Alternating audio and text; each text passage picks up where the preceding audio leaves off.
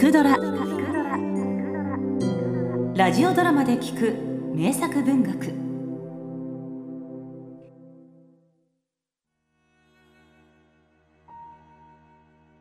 これは近頃 N さんという看護婦に聞いた話である。僕は当時弟の転地先の宿屋の2階で大腸カタルを起こして横になっていた。下痢は1週間経っても止まる景色はない。そこで元来は弟のためそこに来ていた N さんに厄介をかけることになったのである。調子はいかがですか？うんもう少しで動けそうですね。え？あごめんなさい。私本は持ってないんです。読まなくて。その代わりに何かお話でも。ある年の春なんですが私牛込の野田というところへ行くことになったんです。そこは男主人がおらず女隠居が一人嫁入り前の娘が一人その弟が一人あとは女中ばっかりで。正直このうちに入った時何か気がめいるような感じがしたんですよね。一つは姉も弟も肺結核だったんですがもう一つそのうちには離れがあってその庭がもう徳草ばかりが一面に生えててごまだけを打った濡れ縁さえ突き上げるように茂ってました。春の夜芥川龍之介。清太郎。私はあんたをそんな育児なしに育てた覚えはないんだがね。女隠居は離れへ来るたびに床へついてた弟の清太郎さんにいつもつけつけと小言を言っていたんですがもう21にもなるのに清太郎さんはめったに口答えもしたこともなくてただ仰向けになったまま大抵はじっと目を閉じていました。ある晩うちから23丁離れた町へ氷を買いに行ったんです。その帰りに人通りの少ない屋敷続きの上り坂へかかると誰かぶら下がるように後ろから抱きついてきたんです。ええー、もちろんびっくりしましたよ。びっくりして肩越しに相手を振り返ると闇の中にちらりと見えた顔が清太郎さんだったんです。変わらないのは顔ばかりではなくゴブ狩りに勝った頭もコンガスリらしい着物もほとんど清太郎さんそっくりで。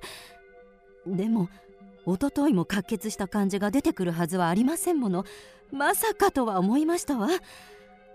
言葉にできないでいるとそのまま抱きつきながらいきなり「姉さんお金をおくれよ」きました。こんな声も出るんだって。清太郎さんではないと分かっているはずなのにまるで本物の清太郎さんの声ではないかと思いました。でも私だってそれでひるむほどやわじゃありません。相手の手をひっつかんで「何です失礼な。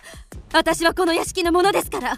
そんなことをおしなさると門番のじいやさんを呼びますよ!」と言ったんです。姉さんお金をくれよ。姉さんけれども相手は相変わらず「お金をくれよ」を繰り返してお金をくれよ。私は急に気味悪くなって。お金をくれよじいやさん来てください。お金をくれよ。すると相手は私の手を振り切ってよろよろとその場を離れたので私も同時に走り出し野田のうちに逃げ込んだんです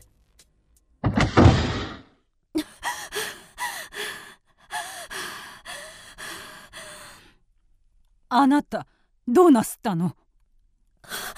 いえ今そこの坂でいたずらをした人があったものですから。あなたに？ええ後ろからかじりついてきて「姉さんお金を送れよ」って。ああそういえばこの界隈には小堀とかいう不良少年がいてね。私がそんな話を女隠居としていたら隣の間から声がかかりました。お母様少し静かにしてちょうだい。床についていた姉のゆきさんが急に出てきまして妙に剣のある言葉で言ってくるものだから気まずくなってすぐにその場を離れたんですけど。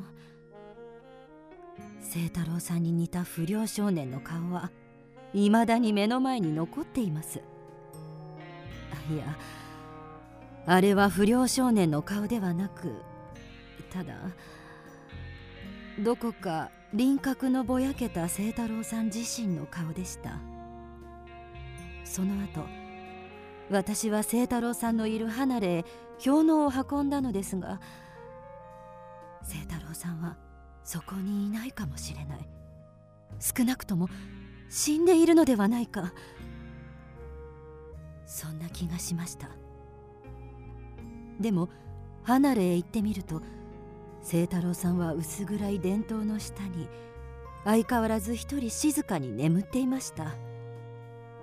顔も相変わらず透き通るように白かったです。ちょうど庭いっぱいに伸びた徳さの影に映っているように。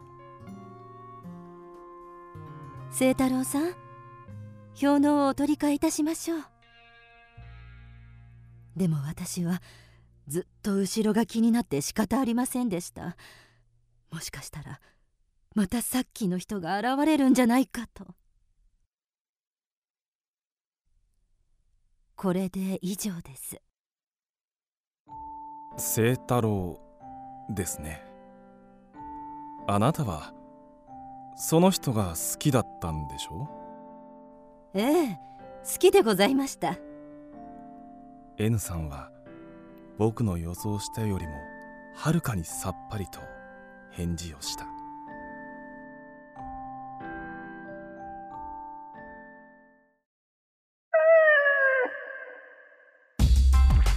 プドラは YouTube にもチャンネルを開設。チャンネル登録お待ちしています。そして Twitter で独り言をつぶやいています。詳しくは公式サイトから。どうぞ。